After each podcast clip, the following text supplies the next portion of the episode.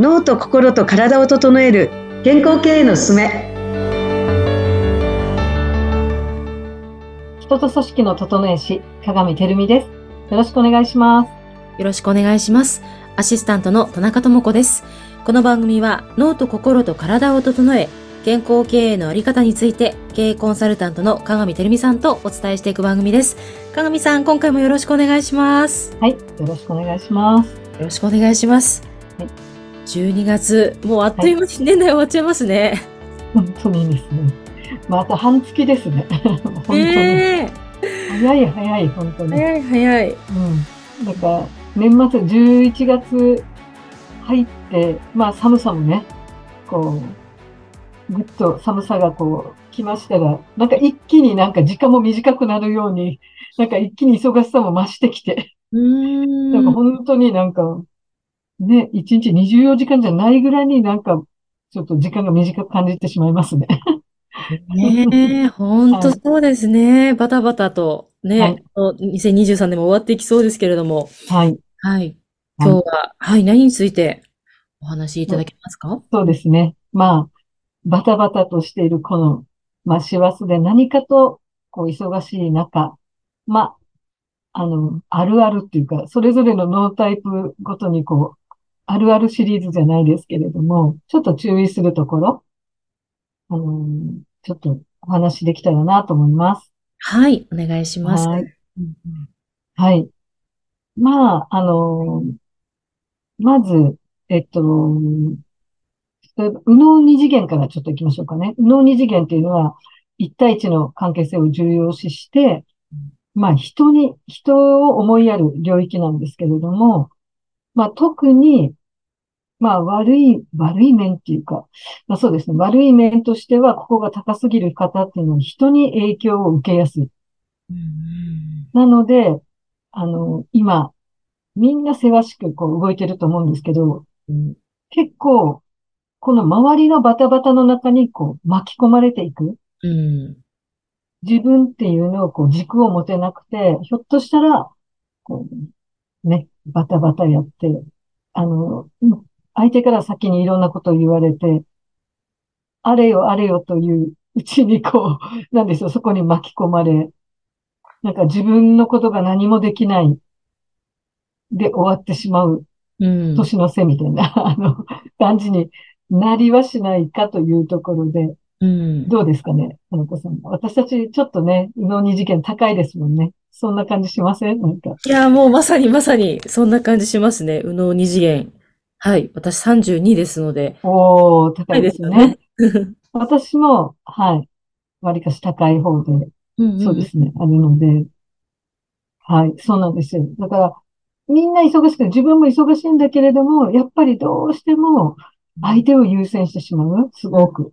うん。なんかね、いい悪いとかじゃなくて、本当に、なんか、うの二次元のもう、なんか、なんでしょうね。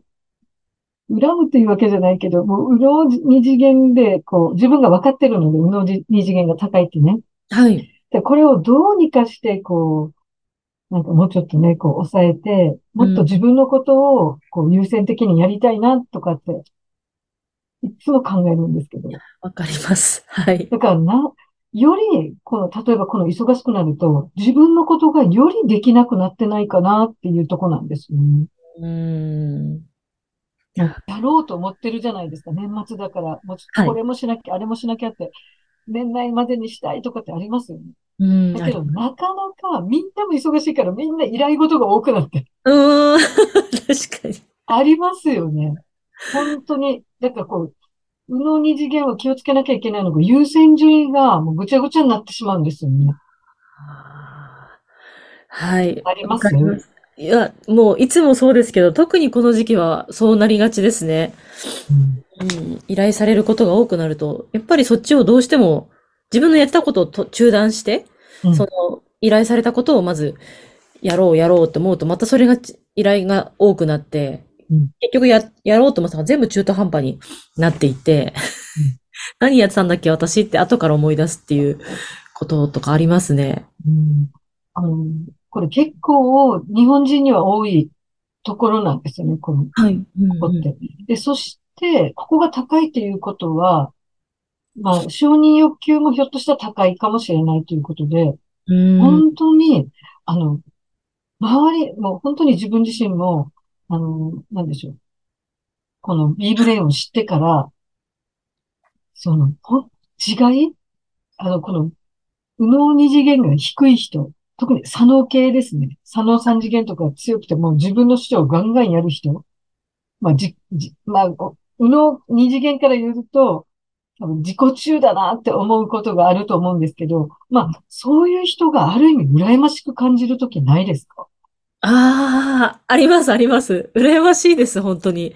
すうん。そう、なんかズバッとこう割り切って、いや、しないとか、あ、ちょっとできませんみたいなね、こう、拒否れるっていうのがすごいなと思って。いや、うん。できないです、私、そういうふうに。スパンって割り切れる人すごいなと思います。もねう。うん、うん。で、それって突き詰めてなんでだろう？なんで自分はそれができないんだろうってずっと思ったときに、やっぱりね、承認欲求なんですよね。ああ、高いってことですか、承認欲求が。うん。承認欲求っていうことは、やっぱ自分を、その、そうすることが怖い、その、左脳系みたいに、こう、そうする、それをやったら嫌われるんじゃないかとか、うん、うん、うんうん。多分それが多分根底にあると思うんですよ、恐怖。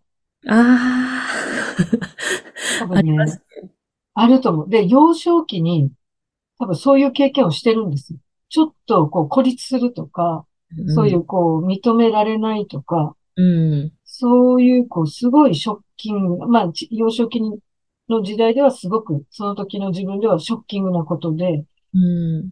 だったらこうしようみたいな、その、その真逆のことですよね。その孤立しないためにはどうするかっていうのを、こう、幼少期ながらも、こう、精一杯考えて、うん。それをこう、やるって、もうこうしようって思って、それをずーっとやってるんですよ。何十年も。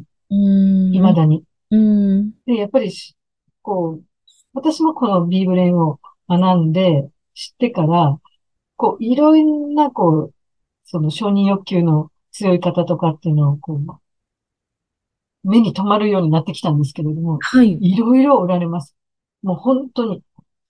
例えばこう、なんでしょうね。もう常に人を、こう、人を持ち上げて持ち上げて持ち上げてって、やりすぎるぐらいそれをやって、なんか、そのことで、こう、まあでも自分は恩を着せてるんですよね、そこにね。自分はこれだけやったみたいな。うん、うんだ。けどそれに別に頼まれもせずにやってるわけだから、誰もあんまりそこにこう、ありがたみっていうか感謝とかがあんまりそこまでこう発生しないっていうか、そしたらそこにこう、ちょっとなんでみたいな、うん。ね、こう不満とか、まあ怒りを感じるみたいな人がいたりとか、うん。だから全部、やっぱど、だから、こん、この B ブレインを知ることによって、まあ、どうなるべ、べきじゃなくて、どうなる、どうなったらいいかなっていう、この自分の、その、無意識に、こう、凝り固まっているその承認欲求を、どうにか緩めてあげて、うん。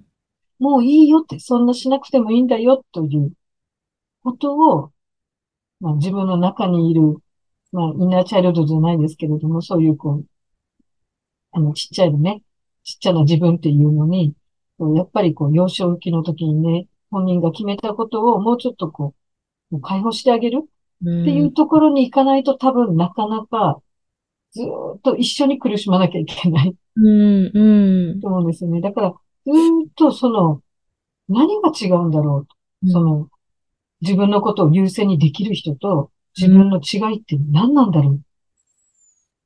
相手がおかしいとかそういうことじゃなくて、やっぱ憧れがあるじゃないですか。はい。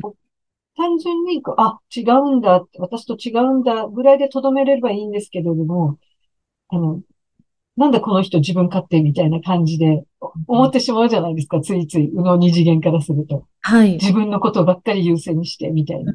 思いやりがないみたいなことを思ってしまうけど、それは、そういう感情がこう出てくるのはなぜだろうみたいな。そこをこう突き詰めていくと、相手じゃなくて自分自身が、こう、もっと深いところで、こうなんでしょうね。握り、握り、こうずっと握り続けている感情っていうのが多分あるんですよね。うんそこにやっぱりたどり着いてもらいたいっていうか、たどり着かないと多分、そうそう簡単にはこれってこう変われる、変われない？ずっとやっぱり癖、癖じゃないんですけれども、ずっと習慣としてやってしまうだろうなと思います。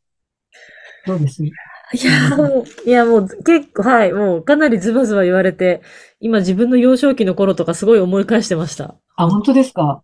承認欲求高かったなとか、なんか孤立するのが嫌で嫌で、そう。ん、なんか仲間になんかこううりたがってたなとか、う。うん。うん、なんか、すごくトラウマですけどね、今それ私、そういうふうに、そういう時代って。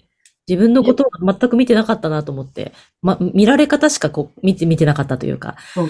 うん、相手からの見られ方とか、うん。そうですね。どう見えるか、見せるかみたいにね。そうそうそら、そうなんです。一生懸命武装したりとか、う。うん一生懸命取り繕ったりとか、弱みを見せないで、だから人の力、自分がこう力を貸すのが、こう優位に感じて、何かこう相手に貢献できたっていうことで、相手に何かを渡せたみたいな。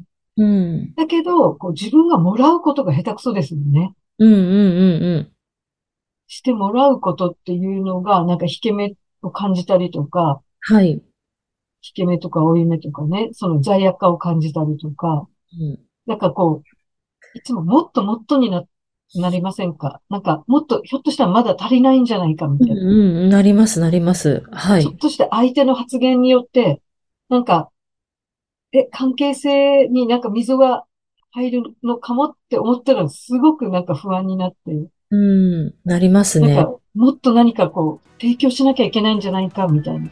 はい。いやーちょっと、かかみさん、ちょっとまたこれを次週続けて。本当にね、はい。深いでしょ、深い。深い、深いです。ちょっとこれは終わらないです。終わらないですね。はい。はい。はい一旦はい。今週はこの辺りで一旦はい終わりとししたいと思います。かかみさん、今回もありがとうございました。はい、ありがとうございました。